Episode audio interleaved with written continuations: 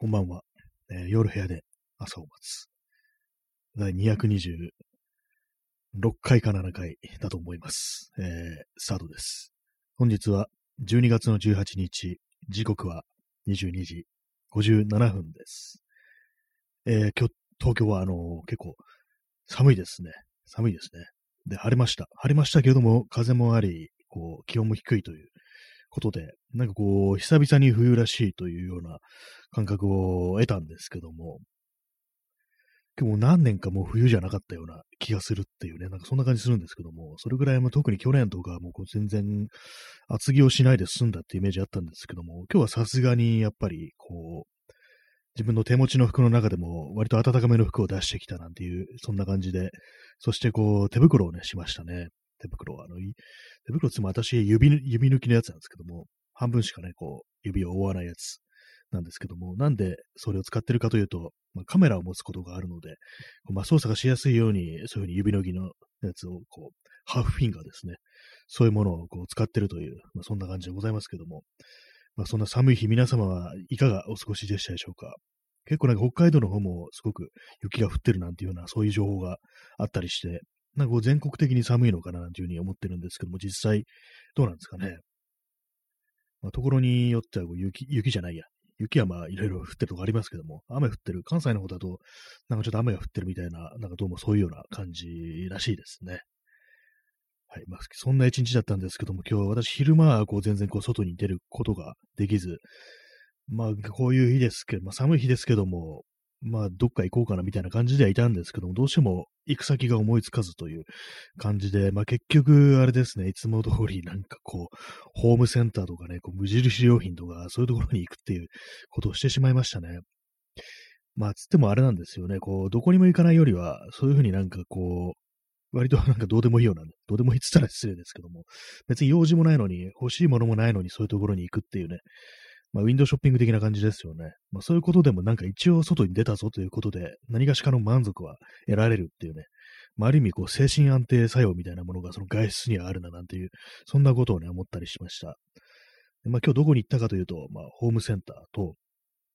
えー、無印良品、まあ、さっき言っただろうって感じなんですけども、要はあの中野に行ってきました。中野の無印とか、あの東急ハンズですね。東急ハンズって言ってもなんかあの、ハンズ B とかいう名前で、普通の東急ハンズとは違うんですね。あの置いてあるものは違う。文具とかあの化粧品とかなんかそういう、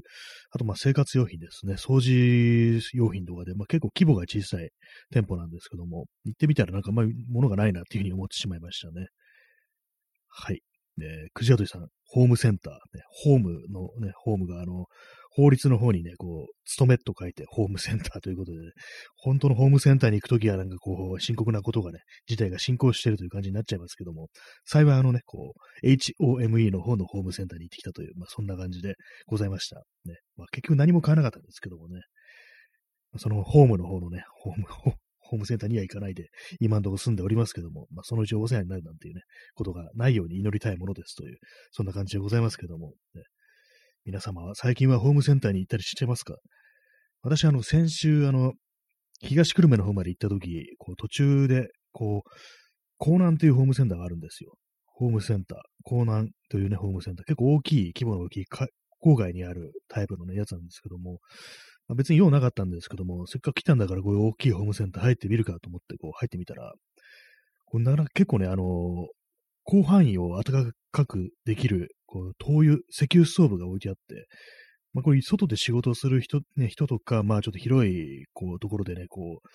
いろ作業するって時にどうも使うらしい、結構ね、大きめの石油ストーブなんですけども、なんかそれが置いてあって、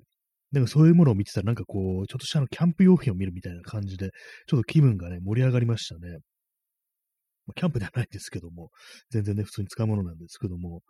なんかあの、あこういう冬、冬に見るなんかこう、暖かいものとかね、こう、暖房器具みたいなものって、ちょっとね、盛り上がるところありますね。その中で特にあの、石油ストーブみたいなね、実際にこう、火を起こすものとかね、暖炉とかああいうものってなんか見てるとちょっとね気分が上がるんですけども、特別な感じがして、こういうのはね本当エアコンとか、ね、普通のなんかヒーターとかで感じられないものですね。やっぱり人間なんかこう火を求めるものなのかななんていうふうに思ったりして、昔の宗教であのその火をね、こうずっと眺めてなんか瞑想するなんていう、配下教なんていうね、そういう宗教ありましたけども、確かにゾロアスター教とかでね、そういう名前の宗教があって、それはまあ別名配下教っていうね、火を拝むと書いて配下教っていうね、なんかそういうふうに言われたっていうのがあるんですけども、でなんかそういう感じでそう、ね、焚き火とかをね、なんかこう眺めるっていうね、そういう気持ちっていうのは結構わかる気がしますね。で燃えさ、燃えてるなんかこうね、こう火を、なんか何時間でも見てられるななんていうね、そういう気になるんですけども、まあ、実際何時間も見てることはないんですけどもね。はい。ね、お兄さん、にゃん、ありがとうございます。いいですね。猫はいつ見てもいいですね。にゃんのこのね、肉球がこう、こちらを向いているという感じですけどもね。なぜ猫の肉球はあの 犬, 犬の肉球に比べて柔らかいのでしょうということを結構思ったりするんですけども、全然硬さが違いますね。犬のはね、なんかこう、弾力、弾力一応あるんですけども、結構硬いっていうね、なんかそんな感じなんですよね。やっぱ全力疾走する機会が多いからグリップするために、なんかこう、割と硬めに作られてるのかなというふうに思うんですけども、猫はね、高いところに上がったり降りたりするから、主に衝撃を吸収するっていう、そういう感じなのかもしれないですね。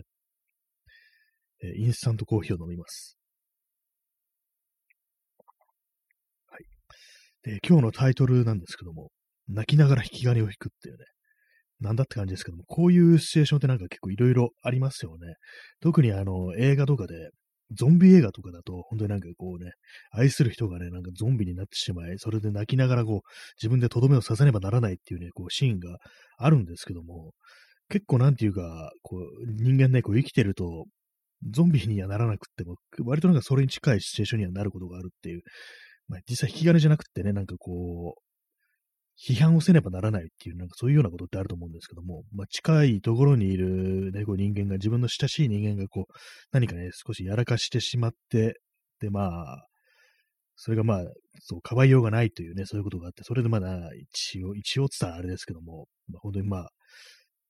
倫理とかね、そういうものに基づけば、こう、断罪せざるを得ないという、そういう時が、まあ、あったりするっていうね、シチュエーションはまあ、たまにあると思うんですけども、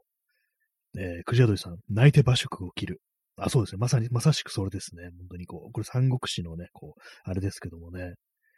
こう失態をこう犯したね、部下を、ね、こう、可愛がってるね、部下をね、こう、泣く泣く切るっていうね、そういうことらしいんですけども、元ネタは三国志ということで、今日もあの、泣いて馬謖を切るっていうね、タイトルに実はしたかったんですよ。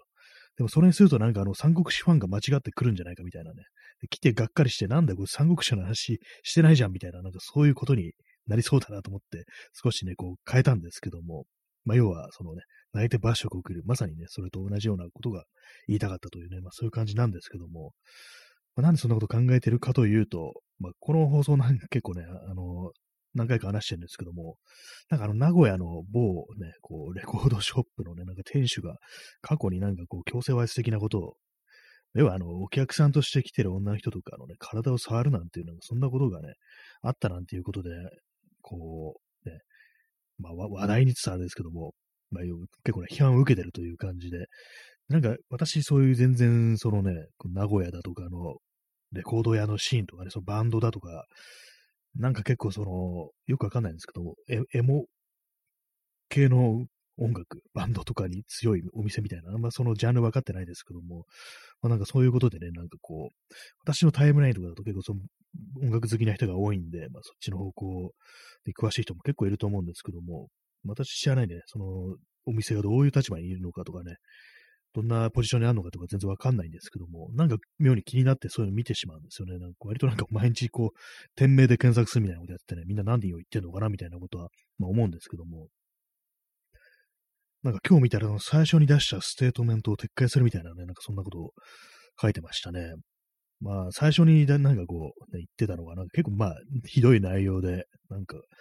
こう全然自分のやったこと分かっとらんな的な感じので、ね、割と批判を集めて、私もなんか、これはないだろうみたいなことをまあ思ったりしたんですけども、まあそれを撤回するなんてことを書いてあって、まあその撤回に際してこう、まあこれ、これ、こういうことはね、これで良くなかったので撤回しますって感じじゃなくて、まあただ撤回しますっていうふうに書いてあるという感じで、なんじゃそりゃみたいな感じなんですけども、まあとはいえなんかこうどうなるか分からないのでね、どうこうっていうわけでもないんですけども、なんかやっぱあのー、そういうシーンっていうね、ものがあると、ね、今あの、ちょっと指でね、こう、今、定規です。差し金とかをね、こう、なんとなく持て遊んでたのが今、手から落ちました。ちょっとうるさかったですね。えー、何でしたっけ。まあ、そういう感じで、そう、シーンというものがあると、なんかやっぱりこう、その、自分の親しかった人があんなになんかね、こう、お世話になった人とか、まあ、尊敬した人が、そんなことしてたなんてっていうね、まあ、そういうことって、なんかどうも、あるらしいんですけども、まあ、そういうのもあったりして、なんか結構、まあ、僕、私から、今、なんか僕とか言いそうになりましたね。なんか私からすると、なんかこう、なんか、ほんとになんか無神経だなみたいなこと言ってる人がたまにいたりしてね、なんか、そんなに文句あるんだったら本人のとこ行って話しちゃいいじゃんみたいな、そういうこと書いてる人いるんですけども、まあ、いけるかっていうね、まあそういう話ですからね、まあそういうことを言うってことは、その被害を受けた人に対して、ね、じゃあ文句あんなら本人、自分で言って自分でなんかこう、ね、正面から文句言ってこいよみたいな風に言ってるっていうね、まあそういう風に捉えれ、言ってるっていう風に捉えられても仕方ないんですけども、どうもそれ言ってる人はあんまこう、自分のが言葉がどういうこう作用をね、こう持ってるかどうかあんまこう、意識がないみたいでね、まあ無神経っていうね、やつですね。でまあ、純度 ひゃくパーセント の悪意とかそういうのではないですけども、まあ無神経であるっていうね、まあそういうことなんですよね。まあこういうことが起きるとね、やっぱりこう、まあ私のね、周りでもなんか似たようなことが何度か起きたことあるんですけども、やっ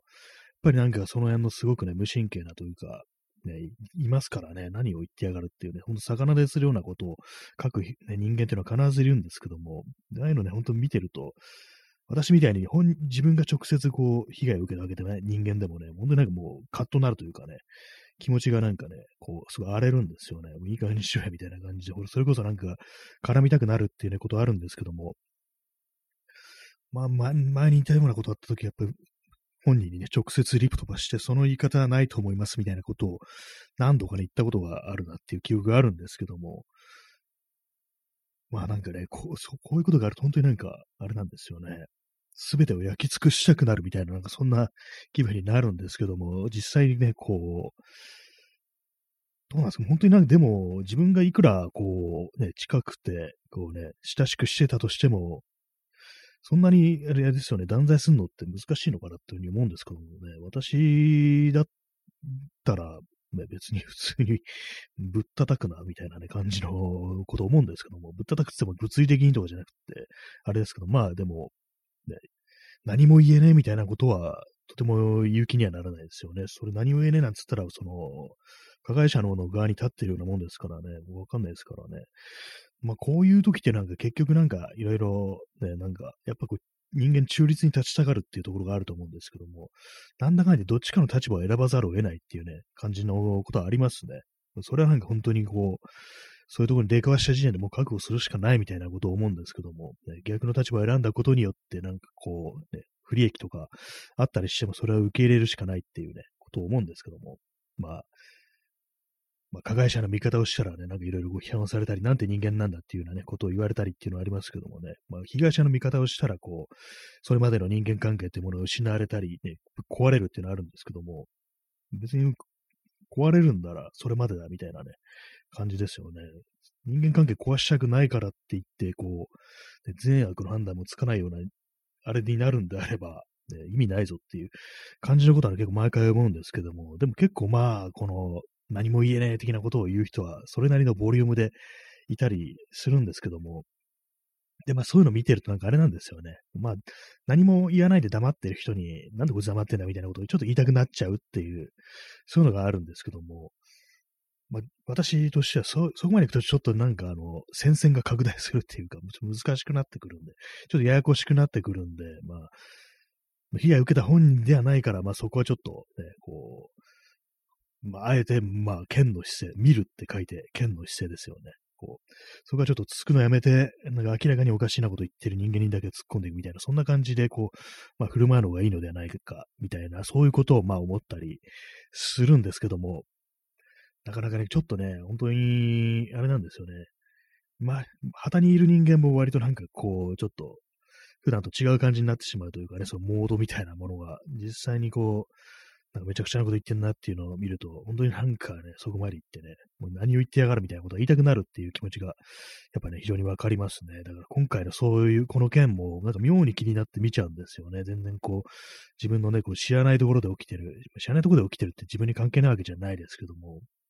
まあ全然知らないね、人たちであるっていうね、私とこう、ね、こう、そういうコミュニケーションがあったわけでもない、まあ、名古屋ですからね、まあ、そういうところですからね。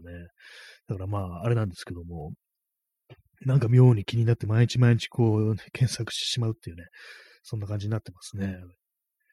まあ、こういうのを考えていると、ね、最終的に一体どの辺に落ち着くんだろうみたいな、そういうことを考えちゃうんですけども、まあ、落ち着かないんですよね。結局、なんか胸くそ悪いっていうね、なんかこう、もやもやっていうのが絶対残るわけで、だから、そういう風になるからもう、初めからそういう悪いことはしちゃいけないんだっていうね、ことなんですけども、ね、まあ、この、今、この喋ってることも特に答えが出ないままね、進んでる感じでございますね。はい。インスタントコーヒーを飲みます。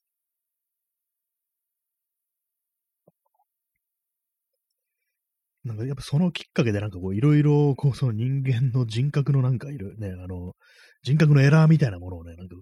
ことについて検索してたんですけども、人格のエラーについて検索ってよくわかんないですけども、なんかやっぱりこう、まあ、人の考え方の癖とか、ね、偏ったものの見方みたいなことについてなんかこういろいろね考えたりしてるんですけども、まあそれであの、まあこの放送でもね、何度か似たような話はしてるんですけども、結構その危害を加えた側がこう、なんか自分が被害を、被害者であるみたいなね、なんかそういうことをね、こう言うっていうシーンがまああるんですけども、特にあの、あれですよね、あの、政治家の豊田真由子でしたっけ？あれあの、自分の秘書に対してパワハラをしてたっていうね、ことがありますけども、あれなんかもう典型的なね、そういう被害者感情みたいので、お前はどんだけ私を困らせた気が済むんだみたいな感じでね、自分がなんかね、本当にこのハゲとか言ってんのに、こうそういうふうに被害をね、受けてるっていうふうに思い込むというね、まあ、怖いですよね、そういうの本当に。現実がこうねじ曲がってるというね、感じですからね、現実歪曲空間というね、やつですよね。なんかそういうのね、こういろいろなんか、改めてこう、過去にあったことだとかそういうことを調べてみたりしちゃいましたね。えー、何でしたっけなんで何でしたっけってあれですけどもね。今何かを言おうとしたんですけども忘れました。この何かを言おうとしたんですけど忘れましたっていうふうに言われると気になりますよね。だったら黙ってろよっていうことを、ね、ちょっと自分でも思わなくもないんですけども。まあそうですね。その豊田真由子というね、なんか、やばいのがいたっていう感じですね。自分こそが被害者であるというね、こういうやつですからね。えー、P さん。えー、っと、これはあの、ウィキペディアのリンクが貼られておりますね。えー、I don't want to set the world on fire。あ、これはですね、あの昔のごじゅうねんだいの曲ですよね。アメリカの、アメリカの曲ってなんか大雑把ですけども、私は世界を火にね、包みたいわけではないっていう、そういうことで、これはあの、あれですよね、あの、フォールアウトスリーの、のトレーラーに使われてた、フォールアウトスリーっていうのはあの、まあ、この放送でもうせんかいぐらい話題に出してるんですけども、あの、あれですね、えー核戦争後のアメリカを舞台にした アールピージー っていうね、そういうものなんですけども、私がこう非常に好きなね、タイトルではあるんですけども、それのトレーラーに、ね、使われてる曲なんですね。えー、P さん、世界に火を放ちたかったわけではないのにっていうね、まあそういうことですよね。放ってしまったっていうね、まあ、核戦争が起きてるわけですからね、そのフォールアウトの世界ではね、最終にせ、最終的に世界中がこう炎上しているという、そんな感じになってますけどもね。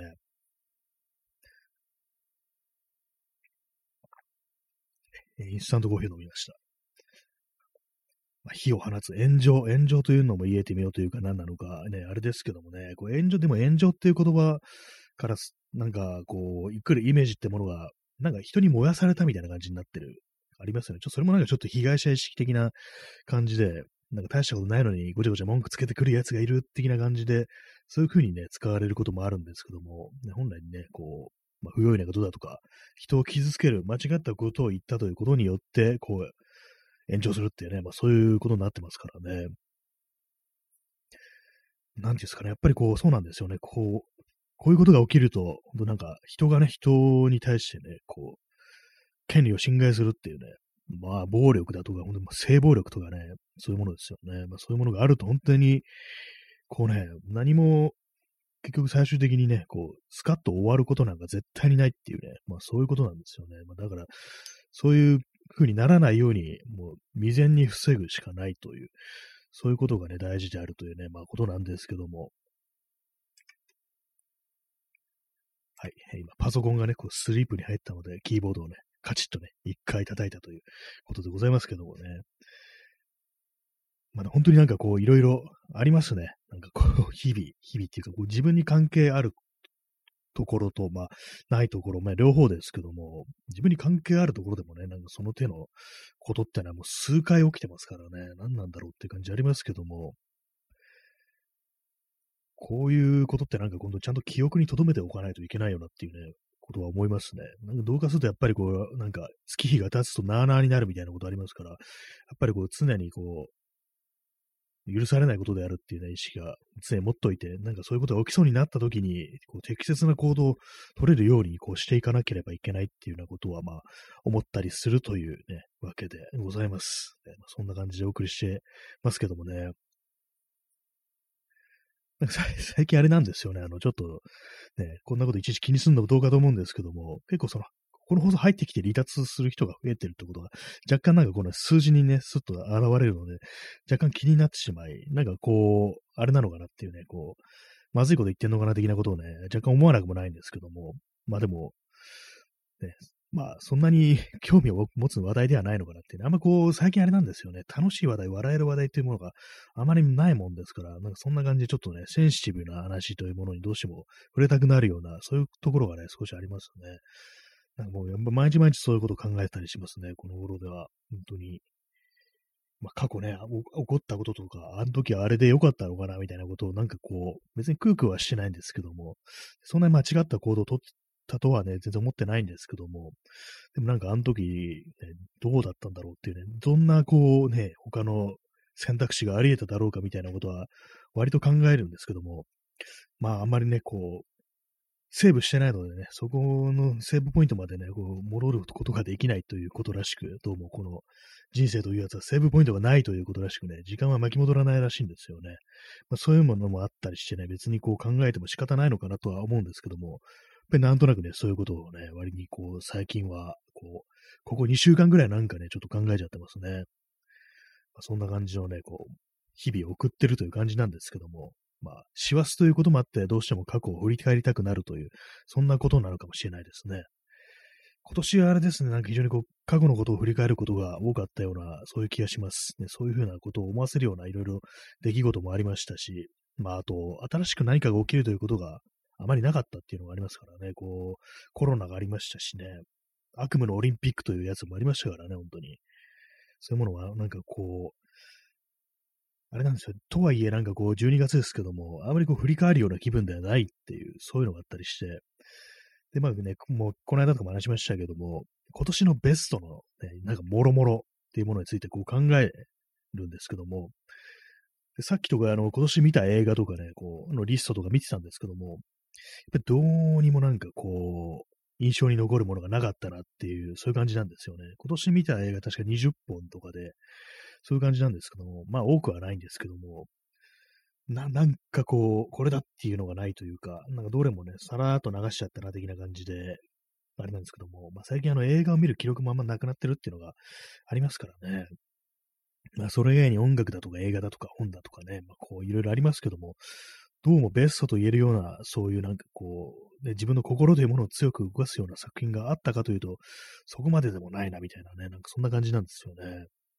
ふっとね、なんか思うと、もう去年とか一昨年のことだったりして、まあ、そういう感じでなんかこう、何もねえなみたいなね、結論に行き着いてしまうという感じなんですけども、皆様はね、このにせんにじゅういちねんという年、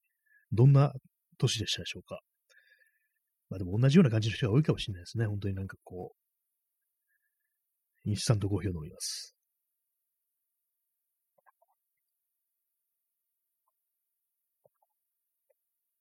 寒いからコーヒーがこう、ね、冷めるのも早いですね。こう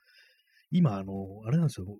ついにあのエアコンを今日つけてしまいましたね。普段ね、あんまこうエアコン使わないんですけども、今日ちょっとあの、しんどいなと。まあこう、あれなんですけども、あんまり使いたくはないですね。私、あの窓にあの、プラダンを貼ってるんですけども、あのプラスチックの段ボールというやつね、プラスチックでできた段ボールってものがホームセンターとかよく置いてあるんですけども、それがどうも残熱に使えるということでね、こう窓に貼ってるんですよ。でもあんま効いてないのかなみたいな感じで、まあカーテンとかいちまいですからね、もうさ、分厚いカーテンをもう一つぐらいこう、つけないと、まあそんなにね、こう冷気というものを防げないのかなっていうふうに思うんですけども、まあでもあれですね、あの、二重窓とかを ディーアイワイ するのが一番まあ効くんだっていうね、話は聞きますけども、あれ結構めんどくさいんですよね。なんかレールみたいなの買ってきて、こう、まあ簡易、簡易的にやるのでも、その、両面テープとかでね、こう窓辺にこう貼り付けて、で、そこにこう、あの、ポリカーボネートの板をはめ込むっていうね、まあそういう感じらしいんですけども、まあまあね、結構めんどくさいな、これみたいな感じで。窓も一つじゃないですからね、なんかこれ、なんかいくつもやるの、めんどくさいな。いくつもっつってもね、なんかそこまでたくさんはないですけども、なんかね、こうめんどくさいんですよね。まあ、日本の住宅ってなんか断熱がクソっていう風に言いますからね。なんか海外とかだとその、サッシが、あの、金属製じゃなくて樹脂製だということで、まあ、金属だとあの、熱伝導率っていうものでね、こう、外の冷気が伝わってきやすいというね、でもそういうことらしいんですけども、そのせいで日本の住宅が寒いなんていうことが、ね、言われてて、まあ、近年ね、よくね、それが良くないなんていうようなことがよく言われてたりして、で、まあ、その流れでこう、二重窓を ディーアイワイ で作るというね、人も結構いたりして、YouTube の動画なんかこう検索すると、結構たくさんの人がやってて、で、まあまあこれ効きますね、みたいなね、やっぱこう、冷気をシャットアウトできるなんていうね、なんかそんなことをこう、言ってる人も結構いるんですけども、まあ、やった方がいいんだろうなと思いつつ、なんか、結構なんだかんだ言って我慢できちゃうっていうね、まあ、そんな感じなんですよね。私そこまで寒がりでもないというのがあるんで、とはいえ、あの、やっぱりこう寒いとね、あれなんですよね。やっぱ活動的じゃなくなるっていうのがあったりして、どうしてもじっとしてしまうというのがあるんですよね。やっぱでもそれはちょっとね、避けたいというか、まあ、いつでも元気いっぱいでいたいっていうね、そういう気持ちが一応私にもあるので、まあ、なんか何度かしちゃうのがいいのかなと思うんですけども、まあ、暖房というものを強化するというね、手もあるということで、まあ、エアコンだとやっぱりこうね、力不足かつ電気代が結構かかるということなんで、なんかね、石油ストーブ的なもの、やっぱこれがなんか一番暖かいっていう風に言いますからね、そういうものがね、あればいいのかなって思うんですけども、まあでもなんか、場所取りますし、灯油買わなきゃいけないし、みたいな感じで、灯油もね、なんかあの、扱いめんどくさそうですからね、なんか、そういうのもあるんで、なんか間を取って、まあ、全然間じゃないと思うんですけども、あの、なんか火鉢みたいなものに炭を入れるっていうね、なんかそれなんとかできないかなっていうね、ことを考えるんですけども、どうなんですかね、なんかたまになんかの炭とかね、こう、炭なんかあるんですよ。あの、ま、昔ね、こうバーベキューやった時の残りが未だにあって、それがなんかこう置いてあるんですけども、まあ、つってもね、そんなにね、長くは持たないと思うんですけども、それがあるんでね、なんかこれ使えないかな、みたいなことたまに思ったりするんですよね。まあ、とはいえ、こう、部屋の中でこう火を焚くということは、一酸化炭素中毒の危険性があるということで、まあ、定期的にこう、換気をしなきゃいけないっていうね、まあ、そういう弱点はあるんですけども、なんかこう、暖かさという点でおいては、こう、やっぱり本物の火だろうっていうね、なんかそういうのを思ったりするんですよね。で、まあ、火があると、ね、お湯を沸かせそうっていうのがあったりするし、なんか焼ける、餅とか焼けるんじゃないっていうね、こう、火鉢の上に網をね、渡して、その上に餅を置くっていうね、